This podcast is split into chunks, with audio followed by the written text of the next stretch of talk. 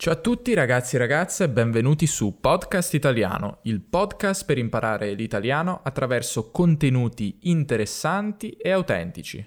Qualche tempo fa, se vi ricordate, ho pubblicato un episodio di livello intermedio per aiutarvi ad imparare il congiuntivo. Si chiamava Il professor russo, una breve storia per imparare il congiuntivo. Quell'episodio come anche quello di oggi, faceva parte di una serie di storie o testi in cui mi concentro su una caratteristica grammaticale ben precisa per aiutarvi ad impararla. Ho dedicato una storia a ci e ne, una ai verbi potere, sapere, riuscire, essere capace, essere in grado, un'altra storia al congiuntivo e oggi sono di ritorno con un nuovo testo a tema congiuntivo, questa volta basato sulla mia vita, quindi non di finzione ma reale. Vi ricorderete nel primo episodio ho preso in considerazione soltanto tre casi in cui si utilizza il congiuntivo. Facciamo un breve ripasso e comunque vi consiglio di andare ad ascoltare quell'episodio se non lo avete ancora fatto o anche di riascoltarlo. Il primo caso era costituito da vari verbi.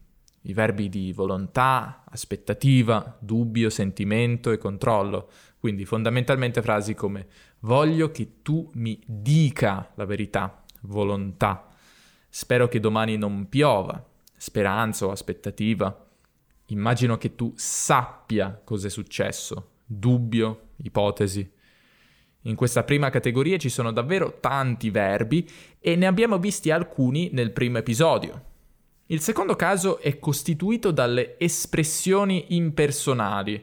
Abbiamo quindi visto frasi come è strano che Antonio non sia ancora tornato, è meglio che tu vada, non è che mi piaccia molto, e via dicendo. Il terzo caso era composto da frasi contenenti verbi di opinione, quindi per esempio Penso che Eleonora sia una ragazza intelligente. Non credo che tu ti renda conto della gravità del problema. Oggi affronteremo altri due casi in cui si utilizza il congiuntivo, ripassando anche i tre casi che abbiamo già visto nell'episodio precedente. Io quindi ti leggerò un testo da me scritto, di cui troverai la trascrizione integrale sul mio sito, il link è in descrizione, nella trascrizione troverai accanto ad ogni verbo messo al congiuntivo il caso di riferimento, quindi 1, 2 e 3 per i casi che abbiamo affrontato nello scorso episodio, 4 e 5 per i due nuovi casi che affronteremo oggi e che ora mi accingo a spiegarti. Il quarto caso sono le domande indirette o per i nerd le frasi interrogative indirette. Vediamo innanzitutto brevemente in che cosa consistono, ma prima prendiamo le domande dirette. Una frase interrogativa diretta è semplicemente una domanda classica. John è americano? Questa è una normalissima domanda a cui possiamo rispondere sì o no. Sì, John è americano, no, John non è americano. Noi possiamo prendere questa domanda è inserirla all'interno di un periodo più complesso. Come vedremo, si può usare in questi casi sia l'indicativo che il congiuntivo. Non so se John è americano. Non so se John sia americano. Mi chiedo se John è americano. Mi chiedo se John sia americano.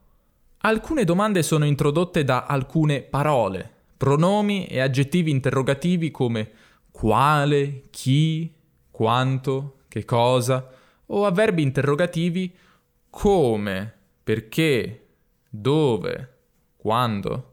Facciamo alcuni esempi. Qual è il tuo libro preferito? La stessa domanda, ma indiretta, diventa non so qual è il tuo libro preferito o non so quale sia il tuo libro preferito. Facciamo un altro esempio. Domanda diretta. Dove è andato Fabio? Domanda indiretta. Mi domando dove è andato Fabio. Mi domando dove sia andato Fabio. O ancora diretta. Chi ha mangiato la torta? Indiretta. Non ho capito chi ha mangiato la torta. O non ho capito chi abbia mangiato la torta. L'uso del congiuntivo non è obbligatorio, quindi, ma nel testo che ho preparato per voi l'ho inserito in tutti i casi in cui sono presenti delle domande indirette perché penso che possa essere utile. L'altro caso che introduco oggi in cui si usa il congiuntivo sono in realtà due tipi di frasi, le frasi finali e concessive. Le frasi finali indicano un fine, un obiettivo. Attenzione, non una fine, ma un fine, uno scopo, un obiettivo. Per esempio, ti ho raccontato la mia storia affinché tu capisca meglio la mia situazione. Mi candido alle elezioni perché questo paese possa avere un futuro migliore. Perché in quest'ultima accezione significa affinché, cioè a questo scopo, a questo fine. Paragonate le due frasi. Ti racconto questo segreto perché tu mi capisci. Significa che tu mi capisci già, mi fido di te. Ti racconto questo segreto perché tu mi capisca. Questa è invece una frase finale. Perché tu mi capisca significa affinché tu mi capisca. Ora non mi capisci, ma dopo averti detto questo segreto, mi capirai. Le frasi concessive indicano un'informazione da cui deriva una conseguenza inaspettata, che non ci aspettiamo. Sono le frasi introdotte da benché, sebbene, nonostante. Per esempio, sebbene mi sia piaciuto il libro, non te lo consiglio. Benché Mike abbia studiato il congiuntivo, non riesce ancora a usarlo bene. Parliamo un attimo dei tempi al congiuntivo che userò. Se vi ricordate, la scorsa volta la storia era al presente, quindi comparivano principalmente verbi al presente e al passato. Vi ricordo che il presente del congiuntivo sono le forme tipo penso che tu sia molto bravo, non penso che tu sei. Credo che Letizia abbia un cane e non credo che ha. Voglio che tu mi dica la verità e non voglio che mi dici. Questo è il presente. Il passato invece è costituito da forme analoghe a quelle del passato prossimo, ma con il verbo ausiliare essere o avere al congiuntivo. Quindi penso che sia stato molto utile e non penso che è stato. Spero che abbia letto il messaggio e non spero che ha letto il messaggio. Credo che la partita sia già finita e non credo che è già finita. Questi sono il congiuntivo presente e passato. Il testo di oggi però ha anche qualche tempo all'imperfetto e al trapassato, gli altri due tempi del congiuntivo. L'imperfetto, vi ricordo, è quel tempo che presenta una doppia S, a parte nella forma voi che ha st. Non sapevo che i tuoi amici fossero di Roma e non non sapevo che erano. Credo che la mia professoressa di matematica del liceo avesse due figli e non credo che aveva. Pensavo che voi sapeste la verità e non sapevate. L'altro tempo che userò è il trapassato, che corrisponde al trapassato prossimo indicativo. Mi chiedevo perché fossi uscito di casa e non perché eri uscito. Non ero sicuro che Federico avesse capito la domanda e non aveva capito. Era strano che Veronica non fosse venuta alla festa e non non era venuta. Se non capite nulla di ciò che sto dicendo e non sapete che cosa sia il congiuntivo o non l'avete mai davvero imparato, avete due possibilità. Opzione numero uno, potete guardare qualche video come quelli di Learn Italian with Lucrezia, sfogliare qualche manuale di grammatica. A proposito, io sto usando il manuale Il congiuntivo di Mancini e Marani per preparare questo episodio e ve lo posso consigliare oppure potete semplicemente cercare su Google. Opzione numero 2, potete fregarvene totalmente e ascoltare l'episodio per il vostro piacere personale, senza curarvi troppo dei congiuntivi, che fa benissimo. Se non siete almeno a un livello intermedio, non penso che abbia senso imparare il congiuntivo. Per il momento quindi ascoltate solamente, cercando di capire la storia e accorgervi delle forme al congiuntivo rendervi conto del loro utilizzo. Se invece siete a un livello intermedio o avanzato, ma non avete ancora imparato il congiuntivo, potrebbe essere una buona idea iniziare a impararlo. Vi ricordo comunque che imparare una lingua deve essere un piacere, quindi se non siete persone che amano analizzare la grammatica nel dettaglio, non fatelo, non ha senso sforzarsi di fare qualcosa che non piace. A mio modo di vedere, però se volete parlare bene in italiano prima o poi è una buona idea imparare il congiuntivo. Ascoltare questo testo tante volte vi aiuterà a sviluppare un orecchio per il congiuntivo, quindi questo è il mio consiglio. Ascoltate questo episodio e il precedente 5 o anche 10 volte. Al contrario, se per voi imparare la grammatica è importante e soprattutto divertente, allora a maggior ragione vi consiglio di imparare il congiuntivo. Questo episodio vi aiuterà a vederlo in uso. E se vi interessa un'analisi dettagliata di tutti i congiuntivi che userò in questo episodio, andate a dare un'occhiata al mio podcast Italiano Club, dove posterò un episodio del mio podcast esclusivo, Tre parole, in cui questa volta analizzerò tutti, e dico tutti, i circa 40 congiuntivi di questa storia, così come ho già fatto per lo scorso episodio. Se vi iscrivete al club d'argento, 6 dollari al mese, avrete accesso a questi due episodi bonus e ai circa 40 episodi del podcast extra 3 parole, così come altri materiali esclusivi. Andate a dare un'occhiata ai vari piani del Podcast Italiano Club e io ne approfitto per ringraziare i circa 290 iscritti. Dai ragazzi che arriviamo a 300. Voglio anche ringraziare Aitoki, lo sponsor di questo episodio, Italki è un sito dove potete fare lezioni di lingua con un insegnante madrelingua che magari sa anche la vostra lingua. Come dico sempre, ascoltare questo podcast, guardare video su YouTube, film, serie TV va benissimo, ma se il vostro obiettivo è parlare l'italiano e non solamente capirlo passivamente, prima o poi dovete necessariamente iniziare a parlare. Un ottimo modo di fare ciò è su Italki, dove troverete insegnanti preparati che sapranno aiutarvi, correggeranno i vostri errori, risolveranno i vostri dubbi e guideranno il vostro apprendimento. Quando voglio fare lezioni di lingua, Italki è il posto dove vado sempre. Provatelo anche voi e vi ricordo che se utilizzate il mio link, che troverete nelle note di questo episodio, avrete 10 dollari in crediti extra Italki, non appena farete un acquisto. Grazie ad Aitoki per il sostegno. Ora, finalmente, ci sentiamo al mio testo. Oggi vi parlerò di una caratteristica di come sono, o di come sono fatto, possiamo dire, che non mi piace per niente. Sto parlando della mia pessima memoria. Sì, ho una memoria che fa schifo. Forse qualcuno di voi in questo momento si starà domandando perché io faccia un'affermazione del genere. È possibile che qualcuno di voi rimanga anche un po' perplesso e sorpreso da questa affermazione. Perché sì, nell'imparare le lingue straniere non ho grandi problemi di memoria. Per chi non mi conoscesse, a me piacciono le lingue straniere e in passato ne ho imparata qualcuna. E immagino che sappiate bene che bisogna conoscere tante parole per capire e parlare una lingua bene. Affinché la nostra conoscenza di una lingua straniera sia adeguata, il nostro lessico deve essere il più ricco possibile. Non so che cosa ne pensiate voi, ma per me sapere tante parole è la cosa più importante di tutte, più importante della grammatica e più importante anche del congiuntivo.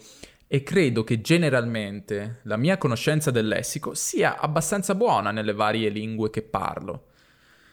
Ma benché io non abbia molti problemi a memorizzare le parole in una lingua straniera, benché ciò non mi crei problemi che crea a tante persone, non direi comunque di avere un'ottima memoria, anzi, penso, come vi ho detto prima, che la mia memoria sia per alcune cose inferiore alla media. Perché dico questo? Vi spiego, affinché la mia affermazione sia un po' più chiara. Prendiamo le serie TV. Ogni volta che guardo una serie tv mi dimentico molto in fretta quasi tutto ciò che è successo negli episodi o nelle stagioni precedenti. A volte mi chiedo se esistano persone al mondo che si dimenticano la trama degli episodi precedenti più velocemente di me. Secondo me no. Questo è un problema, soprattutto quando una stagione di una serie che sto seguendo finisce. Mi ritrovo a dover aspettare un anno intero prima dell'uscita della nuova stagione a volte. Questo è successo per esempio con Game of Thrones, serie che suppongo molti di voi abbiano visto. Ecco, sebbene nella serie accadano eventi memorabili, importantissimi, che cambiano in maniera drastica il corso della storia, e sebbene le puntate mi piacessero e mi coinvolgessero un sacco quando le guardavo, sebbene rimanessi spesso addirittura sotto shock dai colpi di scena geniali e inaspettati, dopo un anno di tutto ciò non rimaneva traccia nella memoria, mi dimenticavo praticamente tutto. E ciò è frustrante, perché all'inizio di ogni nuova stagione dovevo andare a vedere i video riassuntivi delle stagioni precedenti o a rileggerne la trama, insomma dovevo fare un sacco di lavoro extra e comunque non è che ciò bastasse per davvero. Spesso infatti alcune cose non mi tornavano e alla fine mi ritrovavo sempre a chiedere alle persone con cui guardavo la serie perché stesse accadendo una determinata cosa, quali fossero gli avvenimenti antecedenti che mi ero totalmente dimenticato, chi avesse fatto cosa, in quale stagione fosse successo un determinato avvenimento, eccetera, eccetera. Poi è chiaro, Game of Thrones non aiuta molto in questo i suoi numerosi personaggi, gli altrettanto numerosi luoghi della serie, non credo siano facili da ricordare per nessuno. Ma questa cosa mi capita con tutte le serie tv, anche quelle non così intricate come Game of Thrones. Potrei dire lo stesso dei libri, non solo dei romanzi, ma anche, e per me questo è ancora più fastidioso, dei saggi. Mi piace molto leggere libri di non fiction in cui imparo qualcosa di interessante. Il problema, tuttavia, è sempre lo stesso. Dopo un po' di tempo mi dimentico quasi tutto, se non qualche informazione isolata. Nonostante la lettura sia interessante e stimolante sul momento, ciò non vuol dire che le informazioni mi rimangano in testa per davvero. E mi chiedo se abbia senso leggere tutti questi libri non fiction se poi mi ricordo ben poco. E so che ci sono modi di leggere più efficaci che permettono una migliore memorizzazione delle informazioni lette. E sebbene siano efficaci, ne sono sicuro, non è che mi attiri molto l'idea di rendere la lettura di un libro simile allo studio per un esame all'università. Ho paura che ciò possa togliere il piacere dalla lettura. Ma la mia memoria non è fallace solamente per quanto riguarda le serie tv i film e i libri lo è per tante altre cose, per esempio i viaggi e le vacanze. Spesso mi dimentico quasi tutto ciò che ho fatto e visto nei miei viaggi passati. A volte pure peggio, mi capita di domandarmi in quali posti io sia già stato e in quali non abbia invece messo piede. Succede spesso con i viaggi che ho fatto 10 o 15 anni fa. A volte mi dimentico completamente di essere stato in un determinato posto. Nessun ricordo proprio, zero, rimosso dalla memoria. O magari mi ricordo di esserci andato, ma non mi ricordo assolutamente cosa avessimo fatto in quali posti fossimo andati. A volte i miei genitori o mio fratello menzionano fatti accaduti in vacanze del passato, ma anche storie della nostra vita, e spesso mi capita di non ricordarmi nulla. E quando invece un aneddoto mi suona familiare, mi chiedo se il mio ricordo esista perché mi è già stato raccontato in passato, oppure se è un ricordo mio genuino. Chi può dirlo? Oppure prendiamo gli anni di scuola. In totale ho studiato 18 anni, 20 se contiamo anche l'asilo. E di questi 20 anni, soprattutto se torniamo indietro nel tempo, mi ricordo pochissimo dell'asilo, praticamente non ho ricordi se non alcune fotografie mentali, ma anche delle scuole elementari ho pochi ricordi e oggi addirittura non mi ricordo come si chiamassero alcuni compagni e insegnanti. Trovo ciò piuttosto triste. Chi se ne frega delle serie tv? Alla fine non me ne frega niente se non mi ricordo tutti i dettagli di Game of Thrones, non importa. Ma i ricordi della mia vita, del mio vissuto, della mia gioventù sono qualcosa di molto più importante, di profondo e fanno parte della mia identità. Io credo che perdendo la memoria del proprio passato si perda una parte di sé. L'esempio estremo di ciò sono le persone affette da Alzheimer. Quando non ti ricordi più nulla, chi sei?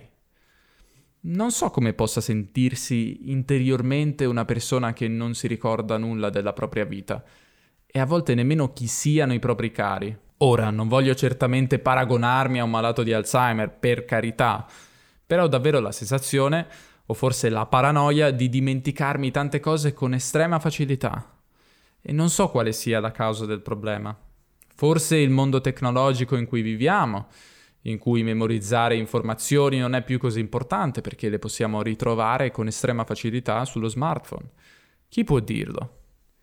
Mi domando inoltre quanto sia comune questo problema e se davvero ho una memoria inferiore alla media oppure si tratta di paranoie prive di fondamento. Mi chiedo infine se il problema sia peggiorato nel corso degli anni o se la mia memoria fosse già così fallace anni fa. Chi può dirlo? Ho provato a pensarci, ma non mi ricordo proprio. E questo era l'episodio, se ho contato bene ho usato circa 40 congiuntivi, la maggior parte appartengono alla categoria delle domande indirette, quindi mi chiedo se il problema sia peggiorato, non so quale sia la causa, eccetera, ma anche alcune frasi finali e concessive come vi spiego affinché la mia affermazione sia più chiara e benché la lettura sia interessante. Ehm, se vi interessa l'analisi dettagliata di questi circa 40 congiuntivi, affinché sia chiaro il motivo per cui li ho usati, andate sul podcast Italiano Club e potrete ascoltarla sotto forma di episodio del mio podcast esclusivo Tre Parole. Ora ci sentiamo il messaggio audio di Magdalena da Varsavia. Ciao Davide, mi chiamo Maddalena, sono polacca, vivo a Varsavia Ascolto spesso il tuo podcast e volevo raccontarti la mia storia con la lingua italiana. Ho iniziato a studiare tanti anni fa al liceo, eh, purtroppo lì il livello non era buono, eh, abbiamo imparato solo la grammatica, abbiamo fatto tanti esercizi, eh, ma non potevamo parlare quasi per niente. Eh, ma la lingua italiana mi è piaciuta tanto, eh, anche generalmente l'Italia mi piace, io amo la Toscana, Roma, eh, anche la cucina italiana è molto importante per me. Allora ho deciso di continuare a studiare. Eh, avevo tanta fortuna eh, perché ho trovato l'insegnante perfetta, eh, lei è metà italiana, metà polacca, si chiama Melanie e grazie a lei adesso eh, sono felice di essere potuta di parlare, ascoltare i podcast, guardare i film in italiano e vorrei tanto migliorare la mia conoscenza di questa bella lingua. Grazie per il tuo lavoro. Saluti. Grazie a te che ascolti podcast italiano, Magdalena, sono contento che ti piaccia l'Italia e che tu sia riuscita a imparare l'italiano per goderti il nostro paese ancora di più e a proposito anche a me piace la Polonia e spero di tornarci presto. Grazie per il tuo messaggio. Infine, come ormai da tradizione, ringrazio tutte le persone che mi hanno fatto delle donazioni su PayPal dalla pubblicazione dell'ultimo episodio. Si tratta di CPI Machines, non credo sia il tuo nome, credo sia il nome della tua azienda, ma grazie lo stesso. Frank, Maria, Kurt, Kurt, non so, e Michael o Michael. Grazie, grazie, grazie a tutti voi, grazie a voi che ascoltate questo progetto, questo podcast, che guardate il mio canale YouTube. A proposito, il prossimo video che voglio fare su YouTube è un QA in occasione dei 30.000 iscritti che ho sorpassato da poco. E se vi interessa lasciare le vostre domande, andate nella sezione community del mio canale YouTube oppure su Facebook e lasciate una domanda. Magari risponderò se siete abbastanza creativi e fate una domanda interessante. Grazie ancora e alla prossima. Ciao ciao.